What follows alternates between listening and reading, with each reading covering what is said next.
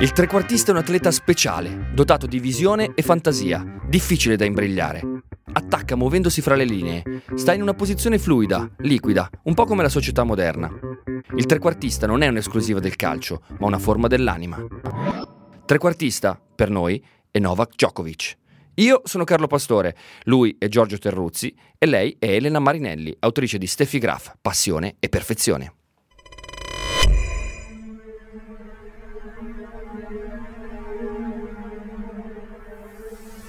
Novak Djokovic incarna ogni possibile sfumatura del campione sportivo. Soprattutto il resto è vincente, arrogante, talentuoso, geniale, epico. Ma non solo. È un joker tra i più strabilianti, e non tanto per la mancanza di abilità sovraumane, quanto perché è l'antagonista perfetto e si adatta alle situazioni e agli avversari e sa smuovere il tifo e il suo contrario. Non esiste un solo nome e la sua carriera fino a qui è stata un continuo tornare, alla sua infanzia come alla sua essenza, senza mai nulla togliere al progresso, alla capacità di guardare avanti con una fiducia quasi smodata. Novak Djokovic è un campione che ha alimentato narrazioni disparate, perché gioca costantemente tra le linee, ora amiche e ora nemiche, portatrici di un destino delineato eppure mai davvero scritto, fino all'ultima parola, in cui la volontà del protagonista campione vince tutto e tutti e afferma fastidiosamente una sua personale ragione.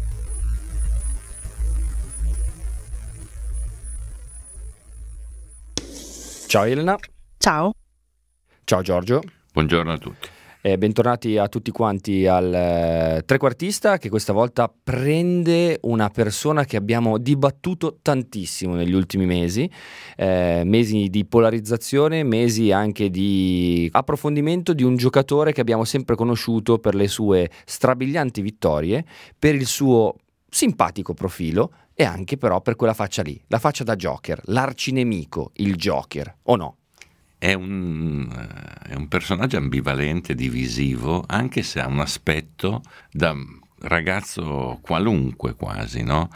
È come se avesse sempre una, una, una cifra uno scarto che determina un cambiamento di opinione, odiato o amato, non si capisce perché del tutto mai odiato o perché del tutto mai amato. Di certo era apparso come un ragazzo, un campione fresco, così divertito dall'essere dove si trovava, cioè al centro della scena all'improvviso, eh, ironico, dotato di senso dell'umorismo, faceva delle divertenti imitazioni di altri campioni, me ne ricordo una molto, molto, molto comica di John McEnroe eh, immediatamente scelto come testimonial da una grande marca di automobili, quindi insomma perfetto per cavalcare un'avventura che poi è diventata un'altra cosa dentro di sé, fuori di sé, attorno a sé, con credo una radice che ha segnato un po' eh, tutto il suo percorso e ancora lo segna.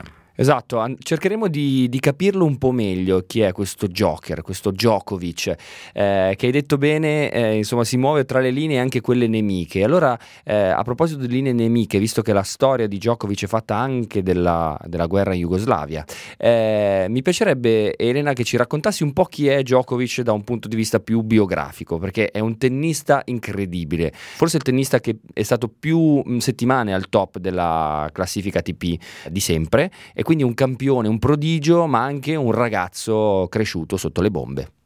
Eh sì, perché lui, ah, lui nasce classe del 1987 intanto, quindi lui nasce Uh, a Belgrado e da, da, famiglia metà serba, metà, metà croata, quindi già questo ci, ci, indica che lui è sempre stato un po' nel mezzo fra, fra, due, fra due, cose. Un ragazzo ha... dei Balcani un ragazzo dei Balcani che poi uh, ha, ha, iniziato a giocare a tennis giovane, ma ha iniziato a giocare a tennis mentre c'era la guerra. E uh, questo ha costretto proprio il suo tennis a crescere in un certo modo, perché per esempio una delle cose che lui racconta più spesso no, di quegli anni di infanzia è che uh, per giocare a tennis lui seguiva costantemente dove venivano lanciate le bombe, perché così si spostava quindi aveva un'attenzione quasi maniacale, come poi molte altre cose nella sua vita, per, questa, per, per questi eventi, proprio perché dovevano servirgli poi a, a evitarli.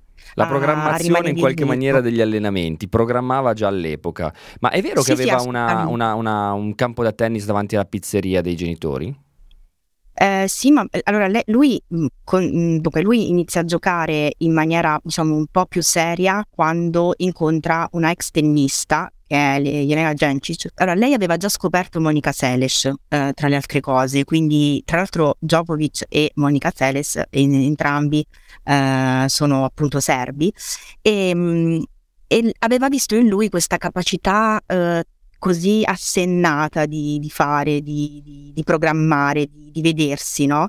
E quella famosa frase che, che si ripete spesso di Djokovic, ah, da bambino già voleva essere numero uno, ecco, è, è, proprio questa cosa qui e l'ha aiutato tantissimo in quegli anni. Ovviamente per lui esisteva solo il tennis, ma esisteva anche il tennis soprattutto, cioè anche per una questione economica, perché la sua famiglia eh, proprio purtroppo per la guerra ha avuto delle difficoltà economiche a un certo punto e, ehm, e questo diciamo, è una delle tante pressioni che lui ha dovuto subire e sopportare negli anni. Certo, il tennis come risposta anche alla crisi economica, quindi come emancipazione, come possibilità di svolta poi una volta che la guerra è finita. I genitori credo, credo che fossero comunque sciatori perché viene dalle montagne Djokovic, il, il padre credo che fosse uno sciatore professionista. Eh, sì, è vero, lui, lui tra l'altro eh, molto spesso, allora lui è un grande sportivo, lui, sa, lui gioca anche a calcio, sa giocare anche a calcio, ha una passione molto forte, è milanista per dire, perché ecco, lui ha eh, vissuto vabbè, oggi, vabbè, eh, ha, accettiamolo. Ha, ha vissuto in Italia e si è interessato a tantissimi sport e li ha inseriti nei suoi allenamenti, come molti campioni di tennis eh, fanno oggi e lui è stato uno dei più completi in questo e anche lo sci, certamente. Certo, eh, prima di andare però a raccontare quanto ha vinto Giorgio, io vorrei che commentassi una frase mh, di Djokovic che non è quella famosa, che ha ripetuto fin da bambino, un po' come Maradona che diceva che avrebbe voluto vincere la Coppa del Mondo e poi l'ha fatto, ma ehm, eh, insomma non quella del voler diventare numero uno, che per un atleta che poi lo diventa in effetti è una premessa necessaria, bensì questa. Avevo 11 anni e mi consideravo responsabile dell'incolumità dei miei fratelli fin da quando le forze NATO iniziarono a bombardare Belgrado. Cioè questo senso dunque di leadership, questo senso di responsabilità che in queste figure, in questi trequartisti non manca mai. Ecco, ma questa è una frase molto interessante perché svela, come al solito, qualcosa.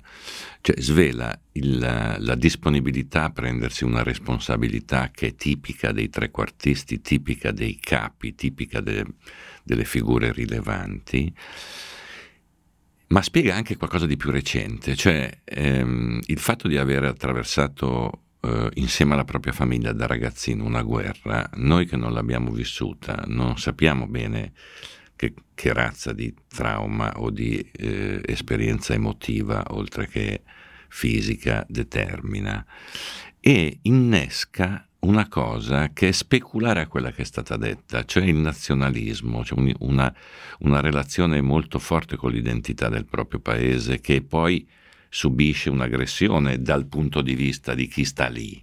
Non entro neanche nel merito, ma insomma in questo tempo eh, ne sappiamo qualcosa. In questo caso... E tu intendi per aggressione le, i bombardamenti della Nato? Sì, una guerra. Nonostante una, diciamo cioè, che un, poi Milosevic in quella guerra lì ebbe un ruolo uno straniero, che Uno certo. straniero che entra in gioco pesantemente. Eh, questo rafforza un'identità, rafforza un orgoglio ed è un atteggiamento simile a quello che troviamo lì, che è da, da piccolo capofamiglia, cioè quello che mi appartiene no, lo difendo. No? E questa cosa secondo me è una cifra che ritroveremo, si ritrova in Djokovic, eh, pers- persino in tempi recenti, e non è del tutto comprensibile, secondo me, per chi non ha attraversato un'esperienza così, così tosta come una guerra, come un'invasione, come un bombardamento, come un lutto da guerra, no? Ci sono state addirittura delle polemiche, le foto con chi stava, con chi... Sì, ma la percezione della propria nazione e quindi di quella responsabilità lì da piccolo bambino che dice io mi sono sentito subito responsabile della mia famiglia, dei miei fratelli e quindi anche del mio paese, del mio popolo, eh, non è semplice da, da giudicare per chi è fuori da questi contesti. È vero. Ti leggerei adesso, allora anzi vi leggerei eh, Giorgio e Elena un'altra frase che riguarda questo momento qua, perché l'hai citata prima Elena Gencic che scopre questo prodigio, questo bambino prodigio che già in sé però aveva addosso quel senso di responsabilità e di rivincita che poi si sarebbe preso con la disciplina e con eh, diciamo una cura maniacale proprio, del proprio allenamento. Dice, disse Djokovic, crescere in tempo di guerra mi ha insegnato anche quanto sia importante avere una mente aperta e non smettere mai di cercare nuovi modi di fare le cose. Il mio popolo era oppresso da un regime che lo teneva nell'ignoranza. E ancora oggi ne soffriamo le conseguenze. Ci siamo ripresi dalla guerra, ma non dalla mentalità del comunismo, per il quale esisteva un solo modo di pensare e di vivere, e anche di mangiare. Il tennis e i miei studi con Elena mi hanno aperto la mente. E qui mi ricordo, insomma, mi sovviene comunque questo rapporto costante fra Est e Ovest che ha contrassegnato anche la storia di Martina Navratilova, che abbiamo raccontato in un altro episodio del trequartista. Quindi queste linee, che sono in realtà linee fra aspirazione e e, e situazione, fra disciplina e talento, fra commedia e tragedia. Insomma, eh, questo ragazzo, eh, che poi dopo scopriremo anche per i suoi lati più controversi, però nasce da questo brodo qua, non possiamo non sottolinearlo. No, infatti, ma ehm, una delle grandi dimenticanze che si possono fare parlando di, di Djokovic è proprio ehm, far finta che quel periodo eh, non sia ancora presente nella sua vita, che non lo sia sempre stato anche se parliamo di infanzia, anche se parliamo di momenti che lui ha, ha superato in tanti modi e anche in tante, in tante diciamo, uh, vittorie, ma anche proprio in tanti momenti della sua vita, ne parla spesso, non è una persona che si nega no, a quel tipo di ragionamento. Eh, il punto per, è, è, proprio questo, è che rimast- è rimasta una traccia dentro, uh, dentro Djokovic di quel, di quel periodo e, ed è normale che sia così e probabilmente lui ha fatto molta più fatica di altri uh, a, ad elaborare questa cosa perché in un certo senso l'ha dovuta tenere a bada proprio perché aveva dei, degli obblighi nei confronti della sua famiglia, aveva dei, dei problemi da, da risolvere che erano molto più di tutto il resto. Però nel frattempo giocava a tennis e il suo obiettivo era uh, andare avanti. Era no? vincere anche, e infatti Era vince. Raccontiamo sì. un attimo brevemente così, il palmarès di quest'uomo prodigio che poi diventa eh, uno dei più importanti campioni di, del, dello sport di tutti i tempi. Allora, tu hai detto, hai detto una cosa prima che è il numero di, di settimane no, classific- al numero uno della classifica ATP ed è vero, lui è stato eh, quello con il maggior numero di settimane all'attivo che sono 368 eh, di cui addirittura 122 mm, eh, consecutive. Allora, Poi faccio un attimo il conto, praticamente 7 anni al top. Come se, esatto, come se avesse fatto una striscia positiva. Così, no, giusto per sottolineare, per dare un'idea. Esatto. Poi lui ovviamente, è, e questo lo sappiamo quest'anno, per storia recente sportiva, lui ha vinto 20 titoli del Grande Slam, ha vinto su tutte le superfici, ha vinto tutti gli slam almeno due volte, eh, non li ha vinti mai nello stesso anno e a differenza di Nadal che adesso è il più titolato a livello slam che ne ha 21 lui invece pareggia Federer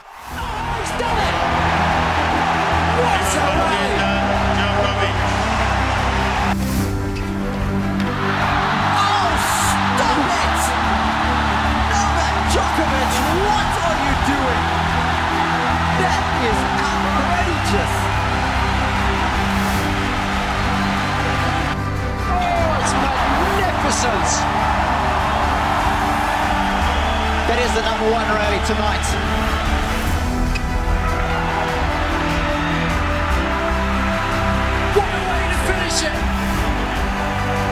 Absolutely superb from Djokovic.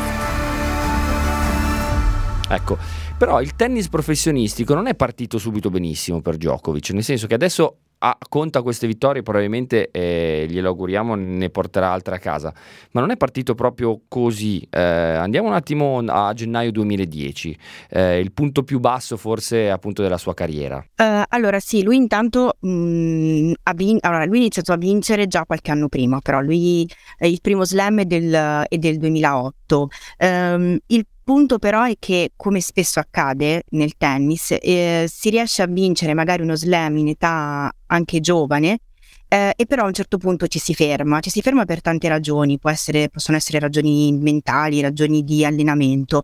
Um, Novak Djokovic ha iniziato dal 2010 in avanti a immolare il suo corpo eh, continuamente all'allenamento e alla liturgia. È una liturgia sportiva ovviamente, ma che lo ha portato poi a raggiungere dei livelli di eh, eccellenza atletica visti veramente raramente sul, sul campo da tennis.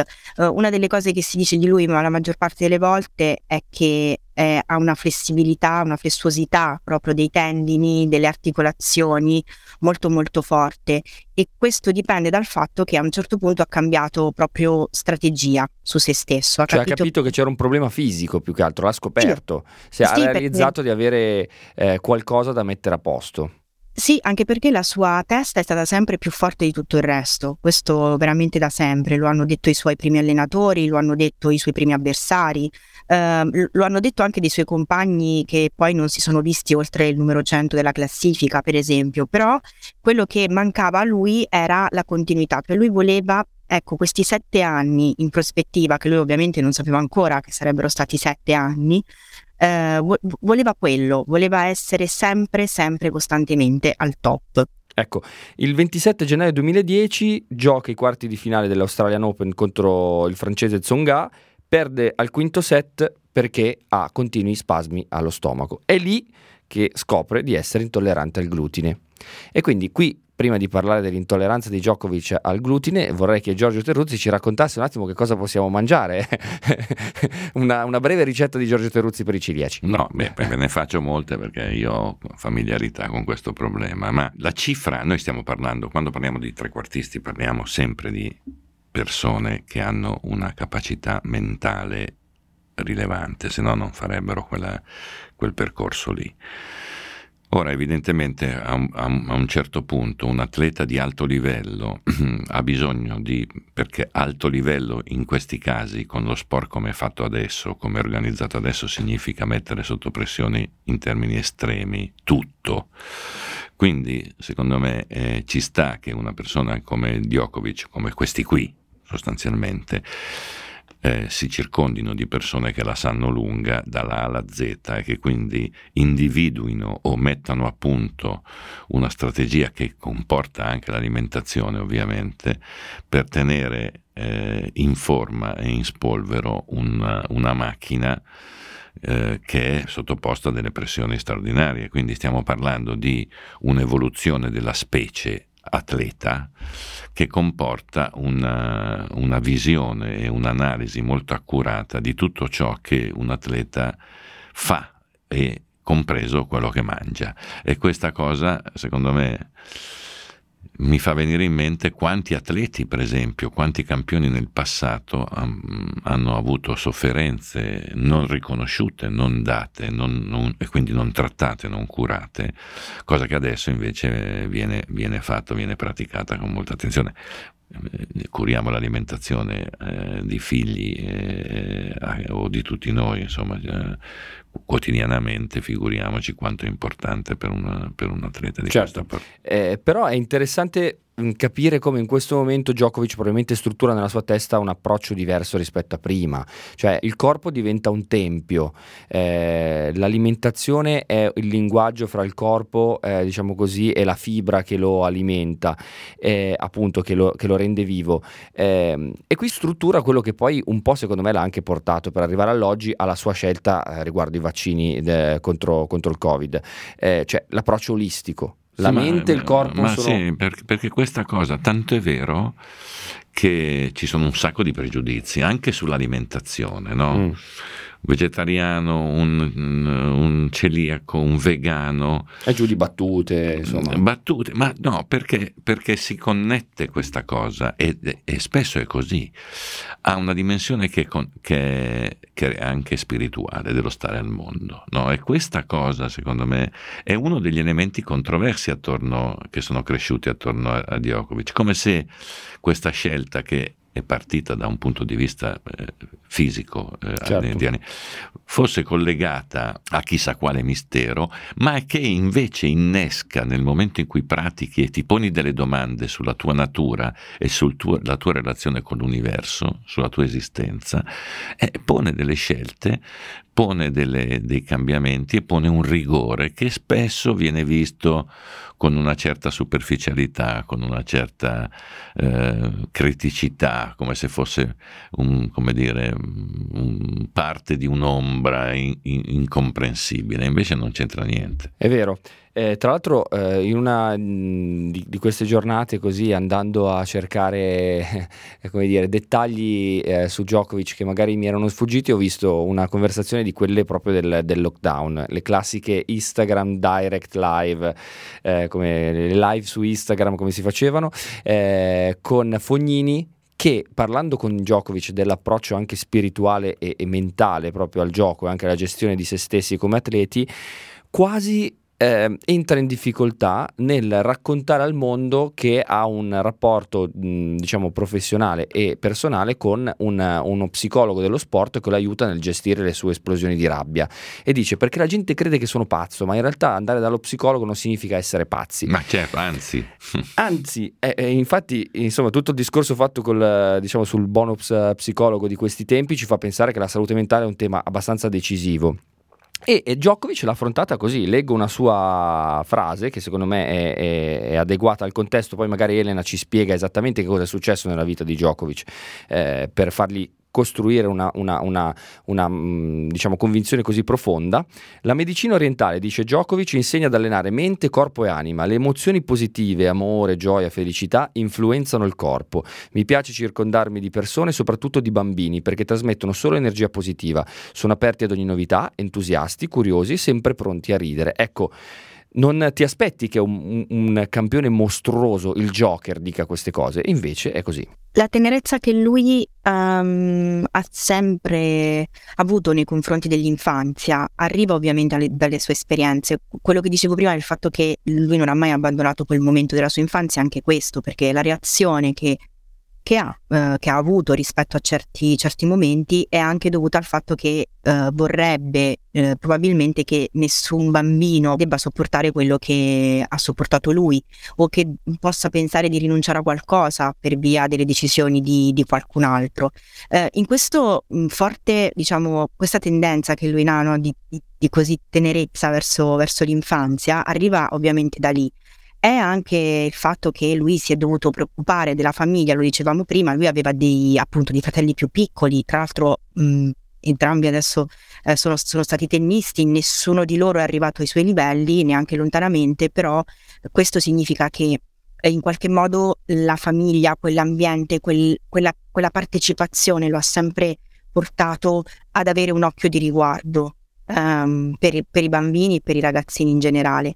C'è un momento, eh, a me ha sempre fatto tenerezza ricordarlo, specialmente adesso, il fatto per esempio che c'è stato durante la, l'Australian Open del, del, 21, quando tutti i tennisti erano, rinchiu- erano, chiusi nell'albergo a fare la quarantena, eccetera, ci sono stati dei ragazzini che sotto l'albergo di, di Djokovic sono andati lì a giocare tra di loro, proprio a scambiarsi con la racchetta eh, sotto, sotto, la sua finestra. Lo hanno, lo hanno chiamato, lui si è affacciato, ha guardato lo scambio per un po' di minuti, poi Uh, li, ha, li, ha, applauditi, cioè, questa cosa qua, no? M- mentre, mentre, magari tutto il mondo lo stava guardando perché lui diceva che quella situazione non era affrontabile, non era giusta, i tennisti stavano soffrendo e quindi c'era un giudizio verso di lui, lui comunque ha trovato quel momento per farsi vedere, no? è diventato un momento pubblico quella cosa lì.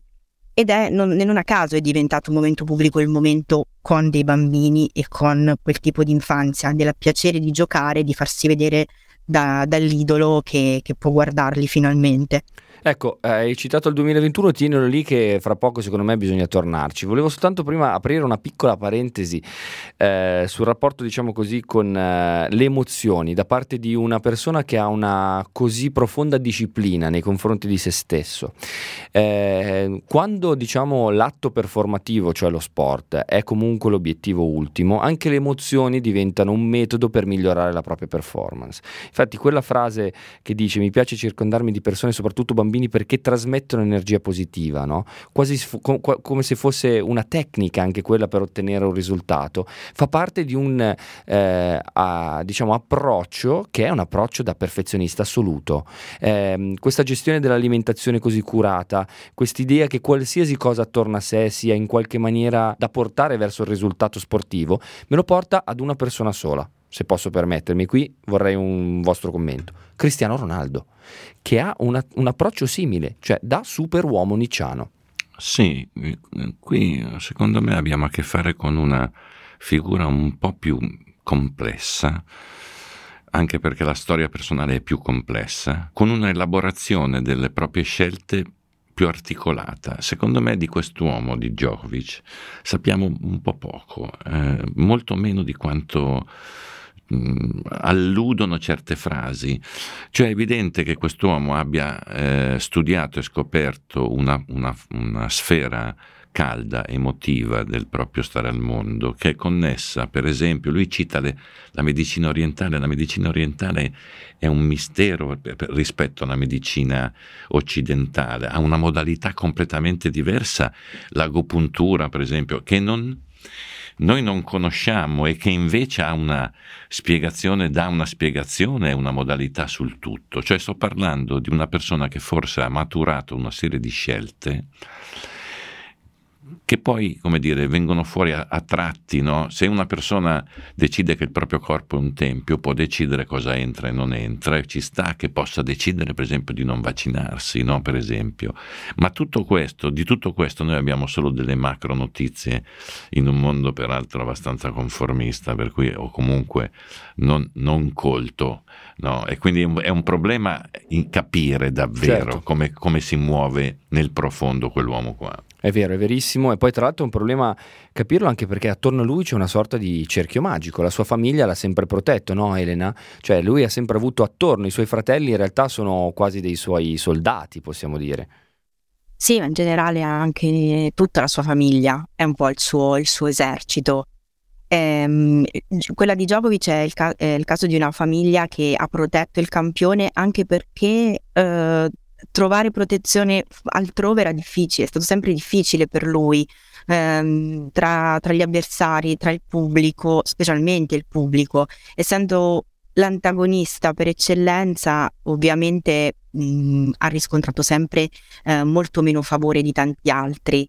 E per i motivi, sì, anche forse perché lo conosciamo poco, oppure perché l'abbiamo giudicato troppo presto, troppe volte, per esempio, e quindi magari Mhmm, vediamo degli, dei comportamenti suoi che non tornano con altri, quindi dove, le, dove c'è l'emotività e dove c'è eh, la capacità quasi chirurgica di certi gesti sportivi, o anche il fatto per esempio che lui gioca eh, sapendo esattamente dosare la, l'energia in campo, cioè lui è uno di quelli che se di fronte a un, a un avversario che è molto meno forte di lui, sa dosare l'energia in base a quella forza, quindi ha veramente di matematico questa cosa, però allo stesso tempo c'è questa, questa spiritualità, questa tenerezza, questa delicatezza eh, molto molto profonda in lui. Ecco, l'arcinemico, eh, il, l'antagonista dalla, della storia, eh, l'antieroe, il cattivo, Djokovic, il Joker. È arrivato il momento di, di, andare forse lì a vedere sul campo quando questa sua narrazione è, è forse cambiata. US Open 2021. 12 settembre, quindi pochissimo tempo fa, finale del singolare maschile giocano contro Novak Djokovic e Daniel Medvedev. È la seconda finale di slam che giocano i due, si erano già scontrati a Melbourne. A Melbourne aveva vinto Djokovic e Medvedev aveva dimostrato di essere ancora un po' indietro rispetto al suo idolo e al numero uno. Però a New York eh, la faccenda è totalmente diversa perché dopo pochi mesi, eh, all'ultimo slam dell'anno, Djokovic poteva realizzare il grande slam, quindi i quattro slam nello stesso anno. Uh, nel frattempo vince Roland Garros uh, contro Tsitsipas, vince Wimbledon contro Berrettini e poi arriva di nuovo davanti a, a Daniel Medvedev. E il russo stavolta però non sbaglia partita, anzi gioca divinamente. E però non è quello il punto, è ancora un po' più in fondo, ancora più nel profondo, perché succede una cosa che Djokovic mh, probabilmente per tutta la vita ricorderà come uno dei momenti più belli della sua carriera, e cioè che mentre sta perdendo il pubblico comincia a incitarlo, quel pubblico che lo aveva mal sopportato quando um, per, un, per, uno scatto d'ira molto tragico quasi eh, lo aveva cacciato dallo US Open eh, soltanto un anno prima. E, um, e quel pubblico gli restituisce qualcosa, eh, gli restituisce ancora un pochino di emotività forse, lui in un cambio campo sulla sua panchina sta visibilmente piangendo, si copre con l'asciugamano e il pubblico lo applaude. Questa cosa qua è, uh, lui lo dirà poi quando, quando Medvedev prenderà, alzerà il trofeo, dirà che uh, il pubblico gli ha regalato una delle emozioni più grandi della sua vita. E ci sta nel personaggio, ci sta nella sua umanità, nella sua intimità. E e ci ha regalato quel momento una nuova, una nuova chiave per, per, inquadra, per inquadrarlo. I would like to say that tonight, even though I have not won the match, my heart is filled with joy and I'm the happiest man alive because you guys made me feel very special on the court. Per capirlo, è il momento in cui Djokovic ha dominato la scena e il momento in cui l'antieroe si è fatto in realtà tutt'uno col suo pubblico, perché ricordiamolo, quest'uomo qua ha avuto di fronte Nadal e Federer per tutta la sua vita. Per diventare il numero uno ha dovuto battere non un numero uno, ma due numeri uno fra i più importanti di tutti i tempi. Sì, però due personaggi freddi no? a differenza Ma anche sua. positivi nella loro freddezza. Ah, sì, cioè sono due, perfetti, fenomeni, certo. due fenomeni. Ci sono quelli che hanno la passione smisurata per Federe, per come gioca, quelli che...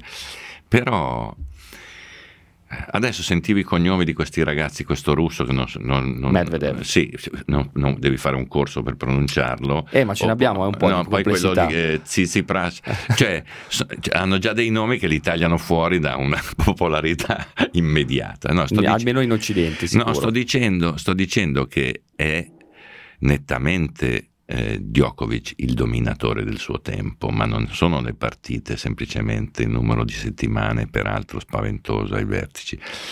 È la sua storia e, e sono le sue controversie, le sue sbandate, il gesto di stizza, il pianto, cioè abbiamo a che fare qui con qualcosa che in qualche modo ti ricordi, ti hai presente, poi lo puoi odiare, lo puoi amare, non importa, ma insomma non c'è corsa, no?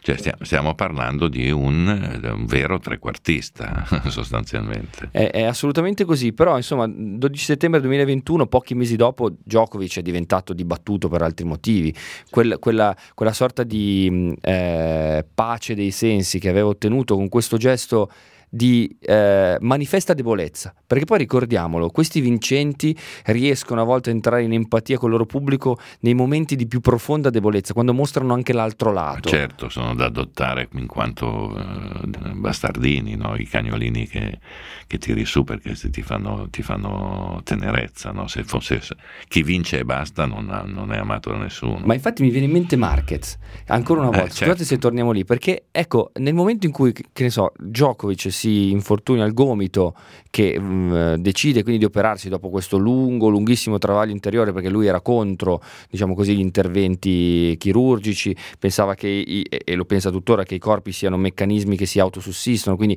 pensava che non ce ne fosse bisogno, poi invece alla fine si convince, lo fa e torna e vince, eh, però eh, Djokovic in, incontra, diciamo così, il pubblico da un punto di vista sentimentale con questa lacrima. Marquez non è mai successo, ricordiamo Marquez, motociclista che eh, è tornato a vincere dopo questi ricorrenti ormai infortuni, la spalla che gli fa sempre male, non ha mai mostrato un briciolo di eh, debolezza. Perché? Che cosa lo porta a non, eh, a non, capire che è lì che siamo esseri umani, nello stare male anche? Beh, però non, non ha mai pianto, ma le sue lacrime le possiamo immaginare perché ha infilato tre anni, ha perso tre mondiali eh, con delle sofferenze, delle voli, dei voli, delle cadute mh, mm, come così cruente da farci immaginare il dolore. No? Quindi insomma la forma dei suoi incidenti non, sono, non, è, non, è, paragonabile a quella di altri, c'è proprio il dolore fisico esposto, quindi è, è, meno importante vederlo piangere, lo possiamo immaginare il dolore che ha provato quindi è come se un meccanismo si fosse inceppato nel momento in cui il suo grande antagonista Valentino Rossi usciva di scena, no? è straordinaria questa cosa, no? certo. lasciando peraltro un vuoto perché non c'è nessuno anche lì, non c'è nessun personaggio paragonabile che tenga su la baracca perché Quartararo forse, eh, certamente non eh, Bagnaia, non ancora, certamente Mir ha vinto il mondiale, bisogna anche spiegare chi è, cioè se lo mettiamo in, in mezzo a una piazza non sanno, nessuno sa chi sia. Cioè, Invece qui, eh, qui abbiamo un, due, visto che hai fatto questo accostamento, due figure che invece tengono sulla scena comunque, anche quando sbagliano, anche quando perdono la gestione delle proprie cose, proprie, del proprio entourage, del proprio... Prima parlavate di famiglia, no? parlava della sua famiglia, non sempre gli fa bene la famiglia all'immagine di, di Djokovic, no? non, non, ha sempre tutto sotto controllo e anche questo è un elemento che in qualche modo genera insofferenza per un verso e affezione per un altro. Ecco, però è un, è un altro elemento che in qualche maniera non l'ha, mai, non l'ha mai fatto indietreggiare. E qui Elena ti volevo leggere una cosa che riguarda ovviamente il rapporto di Djokovic con eh, i vaccini. Eh, la libertà di decidere che cosa prendere e cosa no vale di più di qualsiasi titolo perché Djokovic ha rifiutato, diciamo così, del proprio corpo anche, eh, ha rifiutato tendenzialmente, eh, ha, ha, diciamo, ha abiurato la possibilità di rimanere re per tanti, per tanti anni ancora, perché con questa scelta non ha potuto gareggiare e dunque inevitabilmente ha dovuto perdere lo scettro. Uh, sì, certo, perché uh, l'Australian Open appunto è andata, è andata così, lui ha partecipato. Ecco, raccontiamo brevemente che magari non, non anche se è diventata una cosa dibattutissima, se ne è parlato per mesi, eh, però ricordiamo brevemente cosa è successo. Sì, sinteticamente è successo questo, lui eh, inizio di gennaio arriva in Australia per partecipare all'Australian Open e viene fermato alla frontiera perché eh, non vaccinato quindi viene, viene, portato esattamente come tutti gli altri in un isolamento in un hotel ehm, e lì ci sono stati i primi momenti mh, strani di questa faccenda perché sono trapelate eh, questioni riguardanti il suo isolamento, in che condizioni era, eh, come veniva trattato, eccetera. E non erano cose piacevoli. No, diciamo eh. che non è mai la narrazione lì poi riguardava anche la, la, la maniera in cui l'Australia, diciamo così, eh, accoglieva in generale gli esseri umani, ecco. E lui si, quindi ancora una volta forse lì sono saliti i fantasmi, fantasmi di, di quei ricordiamoci che in, in Serbia insomma ci furono i campi di concentramento durante la guerra, insomma i fantasmi fondamentalmente di quei momenti tremendi che vedono gli esseri umani combattere fra di loro senza alcuna, alcuna dignità, ecco. Esatto, e lui eh, però appunto la sua famiglia fa di tutto, tra cui eh, fa ricorso ris- rispetto a questa decisione, eh, quindi dall'annullamento del suo visto ehm, si passa al ricorso che viene accolto, ma di nuovo il governo australiano, il ministro per l'immigrazione esattamente, dice che ci sono dei problemi rispetto alla sua domanda d'ammissione, non tornano delle cose, le sue, sue dichiarazioni, date, eh, questioni di questo tipo.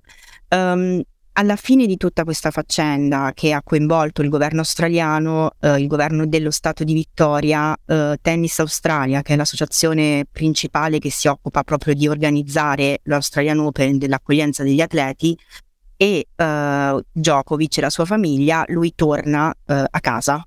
E, ehm, e questa cosa diciamo che eh, ne, ha, ne ha create una successione altre perché a quel punto tutti gli slam si sono domandati, tutte le organizzazioni di slam per esempio si sono domandate cosa fare, eh, quindi da Roland Garros a Wimbledon e, e via andare. E lui, quando, quella frase che tu hai letto è interessante per due ragioni. Una perché Nadal vince l'Australian Open e diventa il più titolato di tutti i tempi, quindi passa a questo 21 che è un numero che ha veramente angosciato tutti i commentatori di tennis negli ultimi anni.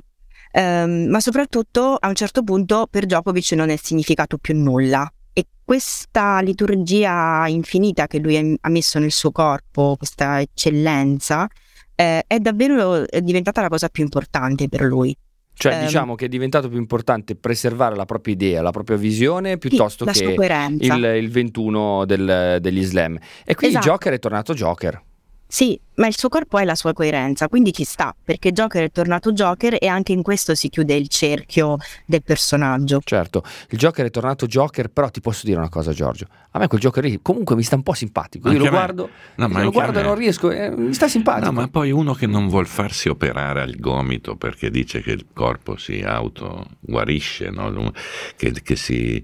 Eh, Fosse se... un amico mio gli direi, sei anche un po' matto te, ma sei un po' ma... questo gomito sei via. un po' matocco, eh. ma, ma, è ovvio che non si fa fa vaccinare, no? Eh, è eh, ovvio sì. che resiste a queste cose. Poi in quella, in quella, circostanza lì non è stato il solo a far casino perché stato una, un, era stato prima accolto, poi scritto, poi mandato via, eh, casini sul, sui certificati, il, il, preparatore, la famiglia a casa che ha, fatto, ha messo in piedi un circo che non, ha, non è servito a niente secondo sempre quella cosa che abbiamo detto di, dire, di difesa di una sorta della famiglia, no? iperdifesa della famiglia che viene probabilmente da, da, un tempo, da una storia personale controversa, faticosa e dolorosa. No? Comunque, secondo me, tutto questo che abbiamo raccontato, nel bene o nel male, porta a tenere il riflettore su di lui, cioè non c'è nessuno, secondo me, in questo momento che, ha, che, davvero possa minacciarlo. Questo lo dico al, al netto del numero degli slam o delle vittorie dei tornei, non c'entra niente.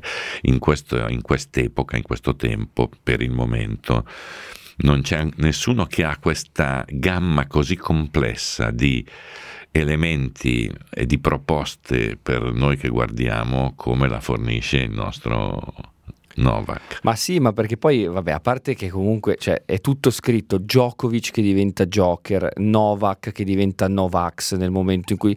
È già nel nome, tu lo dici sempre con i trequartisti, già nel nome si sente che ce l'ha. Ah sì, come si chiama eh. Elena, quello che l'ha battuto nella, a New York, il russo, dillo bene. Medvedev? No. Danil Medvedev. E il greco? Stefanos Tsitsipas. Capisci? Cioè, siamo è difficile. in una dimensione. Ma poi ci sta simpatico anche perché è stato tanti anni a bordighera, un po' quella cosa lì dell'Italia, lì ci vuole bene. Mi- milanista. Ma no, questo... Finalmente eh, una buona notizia, anzi la miglior notizia che ha dato. Canta Eros Ramazzotti insieme a Fiorello a Sanremo, cioè alla fine è quella roba lì, insomma. E sono anche quelle, la sua generosità nei confronti dei bambini, tanti tratti che comunque lo rendono complesso. Le persone complesse, in qualche maniera, sono sempre interessanti, mi stanno simpatiche. Uh, Novak, congratulations. Uh, ok, 7 Australian Opens, 15 uh, slams. Not too bad. Not too bad. you cannot complain. Cannot complain.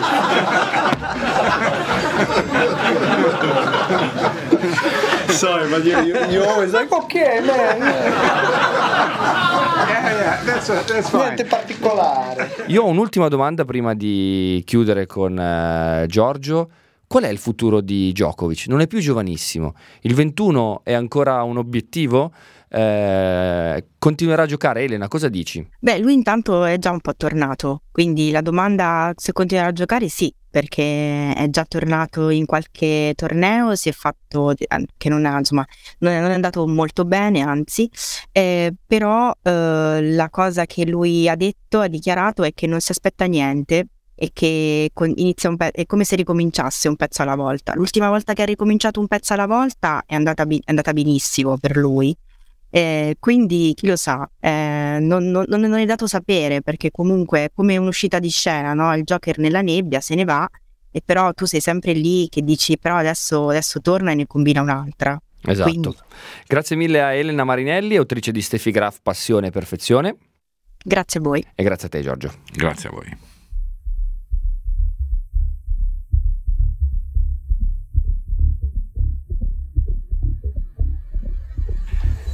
È una terra di mezzo questa che circonda Novak Djokovic. Sta tra il buio e la luce, come ogni convalescenza. Trascina l'ombra della pandemia e le ombre che la pandemia hanno emanato, abbastanza per impedire un recupero pieno, una salute rinfrancante, il ritorno ad un tempo più sereno, pensando ai diritti del rovescio, al rovescio come strumento di gioia.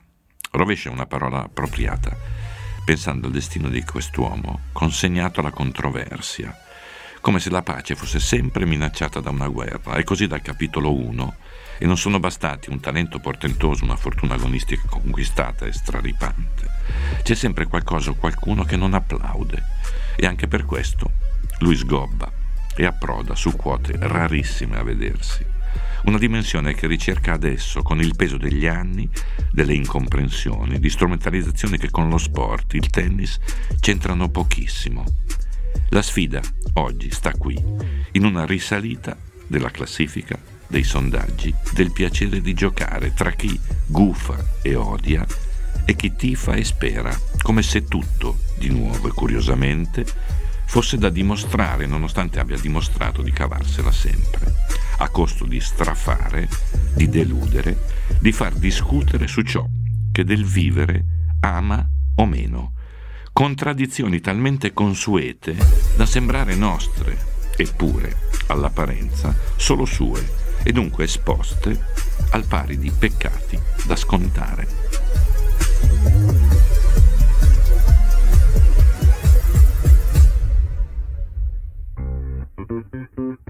Continuate a seguirci, iscrivetevi al podcast sul sito iltrequartista.com, ascoltateci su Apple Podcast, Spotify, Google Podcast e lasciate le vostre recensioni. Seguiteci sui nostri canali Facebook, Twitter e Telegram e se volete partecipare attivamente alla realizzazione del podcast, iscrivetevi al gruppo Telegram. Avete sentito Carlo Pastore e Giorgio Terruzzi. Il trequartista è un progetto 731 Lab da un'idea di Alessio Albano.